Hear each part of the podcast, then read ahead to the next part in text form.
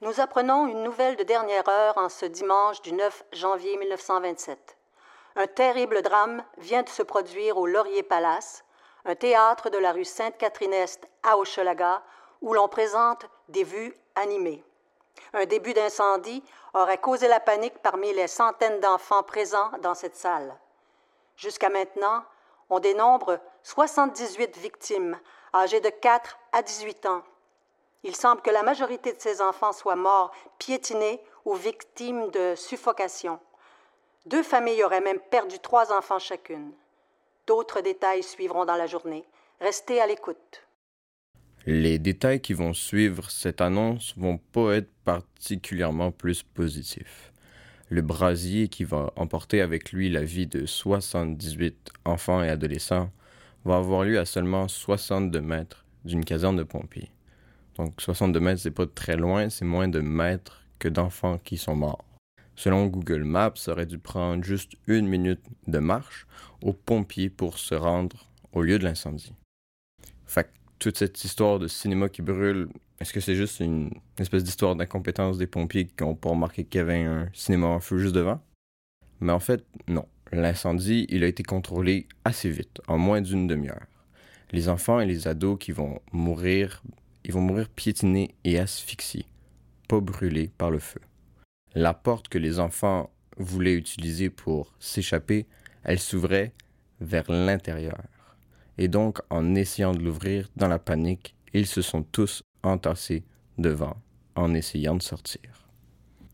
Ici, je vais vous lire un extrait du rapport de la commission d'enquête qui va avoir lieu suite à l'incendie.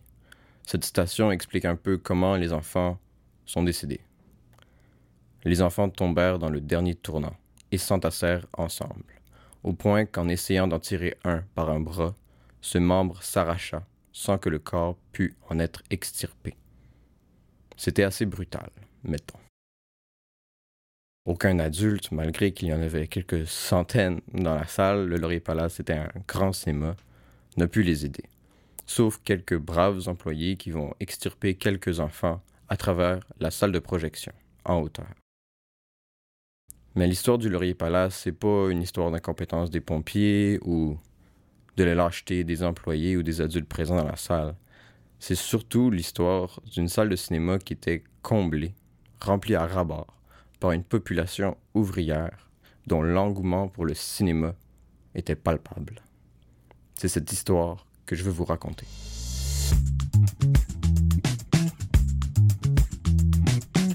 Vous écoutez Les Mémoires de MHM, un balado produit par l'atelier d'histoire de Mercier Hochelaga Maisonneuve en partenariat avec la ville de Montréal.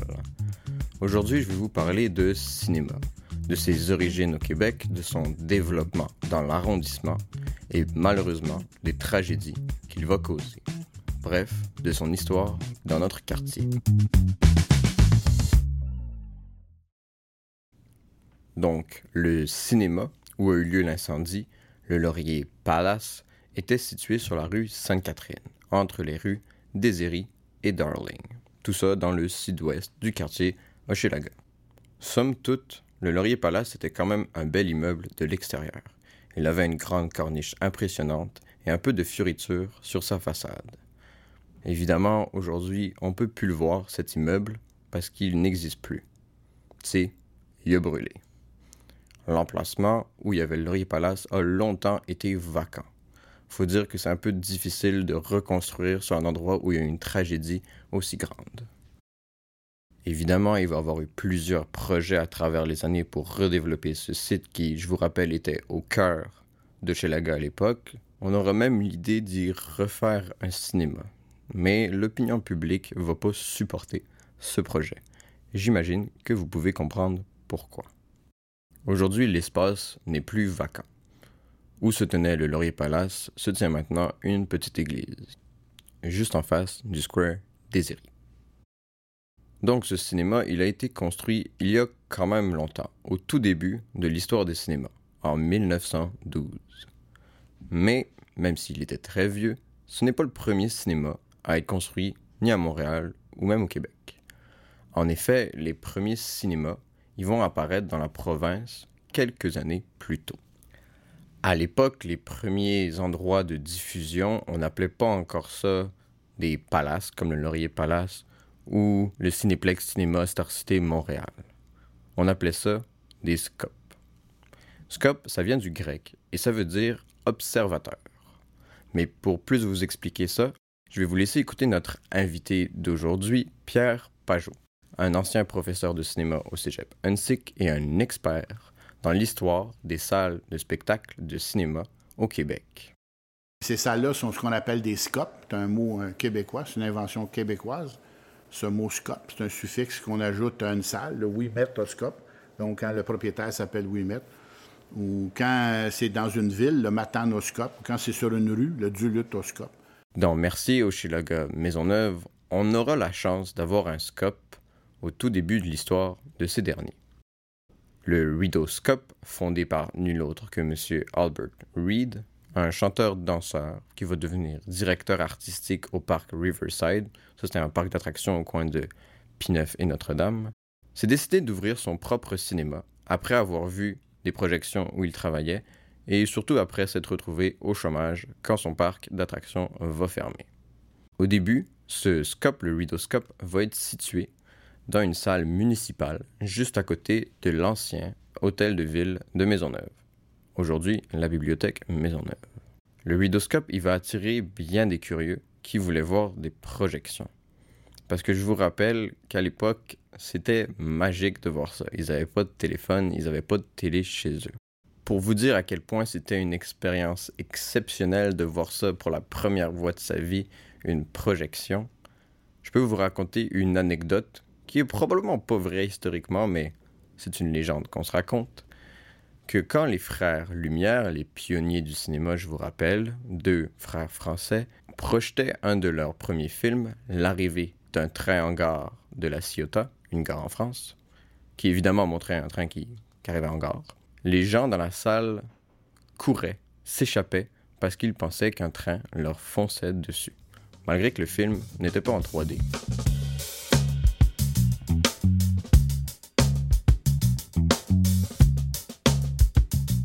Très populaire, les gens se ruaient pour voir des films en cinéma. Tellement qu'en 1907, le Readoscope il va partir de la petite salle municipale pour construire un édifice au complet. Cet édifice-là, qui va accueillir le Readoscope, va être relativement grand pour un scope de l'époque. Il va avoir au moins 800 places. Les sources varient historiquement, mais c'est dans ce coin-là qu'on parle. Puis 800 places, c'est assez grand. Les, plus grandes salles dans notre cinéma dans l'arrondissement au Cinéplex, elles font 4 à 600 places. Donc 800 places, c'est grand. Mais tout de même, le Readoscope, c'est un cinéma assez humble. Donc il va ouvrir en 1907. Mais quand on rentre au Readoscope, c'est pas comme quand on va au cinéma aujourd'hui. Il n'y a pas de banc rembourré ou du Sound System 5.1 là. On parle de banc en bois, de quelqu'un avec un piano en arrière parce que les films sont muets, je vous le rappelle, et un écran de projection. Il n'y a pas de machine à popcorn à la place. Par contre, il y a des choses qu'on n'a plus et qui se passaient au Readoscope. Par exemple, il pouvait y avoir des combats de boxe, des spectacles d'acrobatie et même une fois un concours de scieurs de bois. Je sais, je sais, vous êtes jaloux. C'était très excitant, la vie en 1907. Mais je vais me taire et là je vais vous laisser écouter un témoignage de quelqu'un qui est allé au Readoscope dans son enfance et qui peut vous dire c'était comment. Est-ce que vous alliez beaucoup au cinéma? Le cinéma, euh, c'est populaire, le cinéma muet? Oui, ben oui, oui, oui. Euh, il y avait l'enseignement, le, Ridoscope, je ne sais pas si vous en avez entendu parler, le Ridoscope, c'est rue des Tourneux et Notre-Dame. Et puis nous autres, quand on allait à l'école, à, toutes les, à tous les jeudis, on n'avait pas d'école le jeudi. Puis le jeudi après-midi, on allait là. Et puis on, on emportait une patate et quatre cents. Et puis là, il ramassait les patates dans un corps, puis on payait 4 cents pour l'entrée. Et puis après, à la fin, il faisait tirer le corps de patate, puis c'est lui qui l'avait gagné. Ah.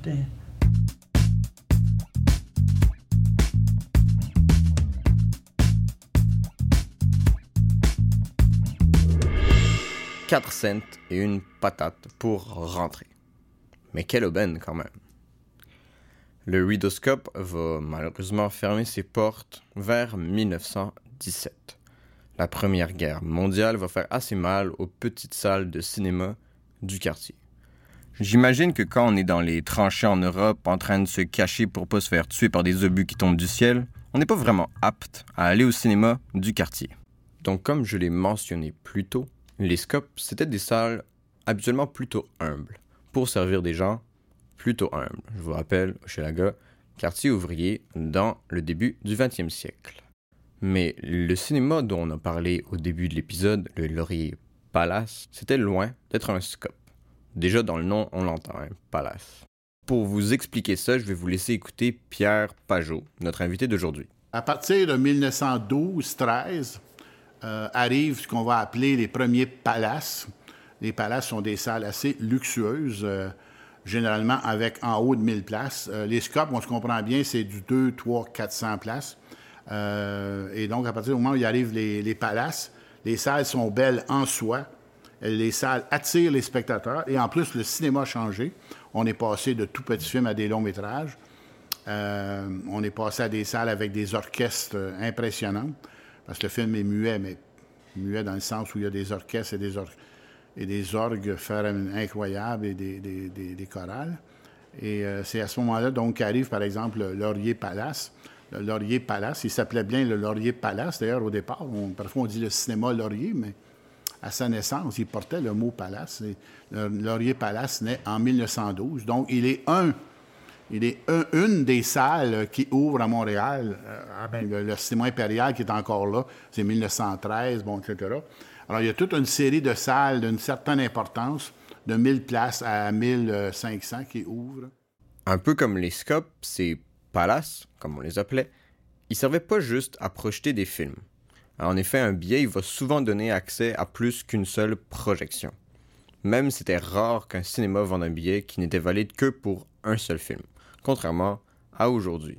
Entre les films, pouvait se passer beaucoup de choses. Il faut savoir qu'au départ, les palaces qui n'auraient présenté que des films, que des vues, ils n'étaient pas nombreux. Il y avait toujours, c'était toujours annoncé vaudeville et movies. Euh, parce que, étant donné, je vous rappelle, ces salles-là avaient des fausses d'orchestre. Il y avait toujours un orchestre. Dès que c'était gros, 25 musiciens, 50 musiciens. Euh, quand tu entrais dans la salle, euh, il y a de la musique qui jouait, puis ils te donnaient à la porte un programme, puis tu avais des pièces musicales souvent classiques. Tu savais ce que tu entendais en entrant. Et euh, dans les pauses, il y avait des pauses aussi entre deux films. Et, donc, il y avait des spectacles de divers ordres, d'acrobates, etc. quand tu vas visiter le cinéma impérial, s'il te donne l'occasion de le faire, le, stage est immense. Et en fait, il y a des, ascenseurs ça part de, la cave. Tu vas faire monter des animaux sur scène, tu vas faire apparaître des euh, magiciens. Donc, l'idée est très simple, c'est d'attirer du monde. Donc, un palace, c'est grand, c'est luxueux. Il y a des films, une technologie complètement nouvelle à l'époque, des spectacles entre les films. C'est vraiment toute une expérience. On pourrait croire vite vite que ces palaces-là, ils vont pas se retrouver dans des quartiers ouvriers très pauvres en 1912, comme à Hochelaga, ou comme à Maisonneuve. Mais on peut se permettre d'avoir des salles luxueuses comme ça dans ces quartiers parce que c'était très rentable, parce que les gens adoraient aller au cinéma. Les salles étaient souvent pleines. Selon mes calculs, il y aurait eu huit cinémas juste dans Hochelaga Maisonneuve. C'est pas mal considérant qu'aujourd'hui, il en reste juste un. C'est en partie pour ça que l'incendie du Laurier Palace va être aussi tragique. C'est que le cinéma était incroyablement populaire chez les ouvriers qui n'avaient pas beaucoup de loisirs disponibles. Il n'y avait pas d'Xbox, il n'y avait pas de Netflix. En fait, le cinéma était perçu au début comme un loisir des basses classes. Et malgré le niveau de luxe des salles, la clientèle visée n'était pas la petite bourgeoisie. Donc, les spectateurs du cinéma naissant sont effectivement un public extrêmement populaire, populiste, qui recherche des, euh, sensations. L'élite ne va pas au cinéma. L'élite chie sur le cinéma.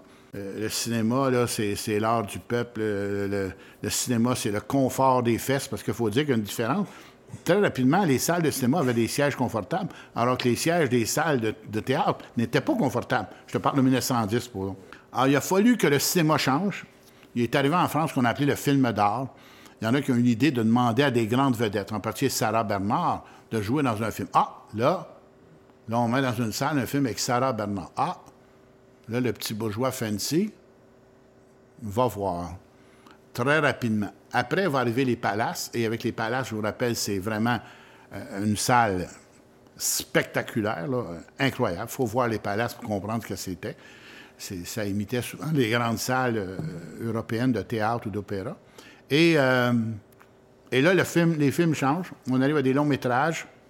Et là, le public change. On peut dire qu'à partir de 1915-20, le public va changer, mais jamais autant qu'après 1960. Après 1960, là, il y a une coupure nette. Euh, le spectateur qui va voir les films en, 1966, euh, c'est comme moi, il est jeune, urbain, scolarisé. et, le, et le plus vieux, rural, pas scolarisé, il regarde la télévision. Mais pour revenir à ta question de départ, le, premier public du cinéma est populaire. En entendant ça de Pierre Pajot, on se rend bien compte que c'est naturel que le cinéma va se développer rapidement dans nos quartiers ouvriers, surtout à Hochelaga Maisonneuve. Et ça va aussi être vrai dans le reste de l'île de Montréal, d'ailleurs. Dans Mercier, qui fait partie de l'arrondissement évidemment, mais qui a souvent une histoire assez différente de Hochelaga Maisonneuve, les cinémas vont pas avoir eu autant de succès. Surtout parce qu'il va y avoir un manque de clients. Là-dessus, je vais vous laisser écouter André Cousineau, un expert de l'histoire de Mercier Hochelaga Maisonneuve, vous expliquer un peu la situation du cinéma dans Mercier. Donc, dans Mercier, l'apparition des cinémas est beaucoup plus tardive. Alors, le premier cinéma s'appelle euh, Le Capri, sur la rue euh, Hochelaga. Il ouvre euh, en 1955 et plus tard, il va devenir Le Paradis qui va durer jusqu'en 2009. Euh, l'édifice euh, existe encore, mais sur le point d'être euh, démoli. Alors, comme pour l'apparition des, des tavernes et des, des succursales de la Commission des liqueurs, le mouvement est beaucoup plus tardif dans Mercier par rapport à Chalaga-Mazona. Merci, bon, avant c'était Long Pointe, là, et euh, Long c'est resté très longtemps, quasiment jusqu'à la construction euh, du pont-tunnel, comme un village. Alors, euh, bon, l'église, les commerces, la rue Notre-Dame, les gens qui, allaient, qui traversaient de l'autre côté sur la glace l'hiver, qui coupaient de la glace, qui pêchaient l'été, qui chassaient le canard, etc. Donc, une vie villageoise. Et euh, donc il y a des commerces de proximité, mais euh, si on veut euh, aller se chercher de l'alcool, si on veut aller au cinéma, il faut aller à Maisonneuve. Pour en revenir à notre sujet principal, l'incendie du Laurier Palace, comme on l'a entendu, a été une tragédie majeure dans l'histoire de notre quartier et même à Montréal, au Québec. La nouvelle de cet incendie va s'être répandue aussi vite que ses flammes. Tous les journaux du Québec vont en faire mention, et même certains aux États-Unis, aussi loin qu'à Houston, au Texas. À une époque sans Internet, c'est assez impressionnant qu'une nouvelle de chez Laga se rende aussi loin. Le journal La Presse va y consacrer quasiment six pages complètes dans son édition du 10 janvier 1927.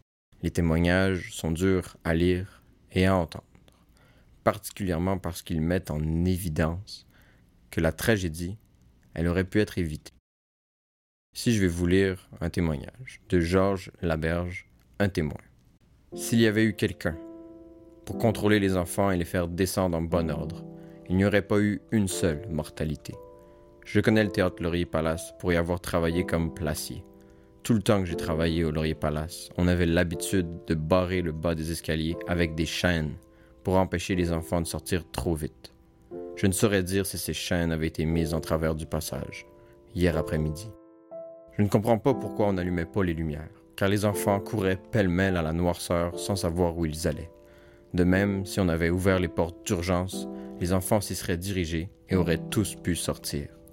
Ce n'est qu'après des minutes interminables qu'on s'occupa d'allumer les lumières et d'ouvrir les portes.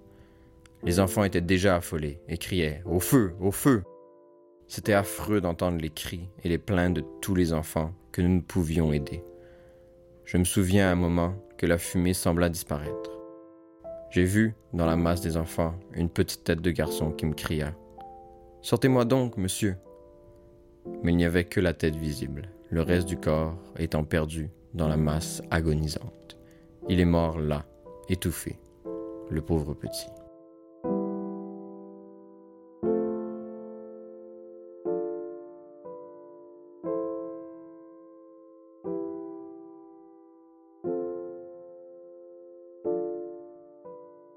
Lorsque les funérailles eurent lieu pour les malheureux enfants qui s'y trouvaient, une foule de tout Montréal va se retrouver aux portes de l'église de la Nativité de la Sainte Vierge, sur la rue Ontario. On va y déclarer une foule d'environ 10 000 personnes qui avaient envahi les rues avoisinantes, à un tel point que les tramways de la rue Ontario ne pouvaient plus passer.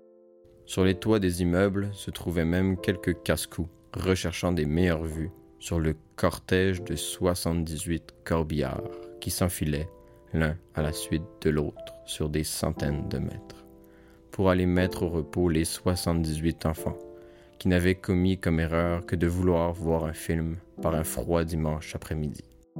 Le film en question, Get Them Young, ou Attrapez-les pendant qu'ils sont jeunes. Ça s'invente pas. Un policier qui aida durant l'urgence eut le malheur de retrouver son fils parmi les cadavres que l'on sortait, et qui étaient si nombreux que les pompiers n'eurent pas le choix de les étaler à même la rue Sainte-Catherine. Un paysage de linceul sur leur petit corps d'enfant. Comble du malheur, ce même policier retrouva ses deux autres enfants à la morgue, plus tard cette journée-là, le froid, froid dimanche du 9 janvier 1927.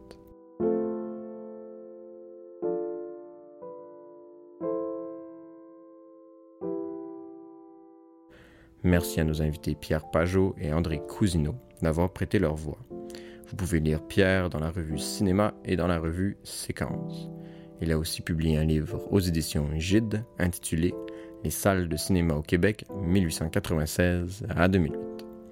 Merci aussi à l'équipe du podcast, André Cousineau, Diane Savard, William Gaudry et Régent Charbonneau. Merci à Clovis Lamar pour la musique, l'enregistrement et toutes les choses techniques que je ne comprends pas. Un merci particulier au programme Patrimoine montréalais, géré conjointement par la Ville de Montréal et le ministère de la Culture. Cet épisode a été écrit et réalisé par Mathieu Mazot, c'est-à-dire moi. Merci de votre écoute.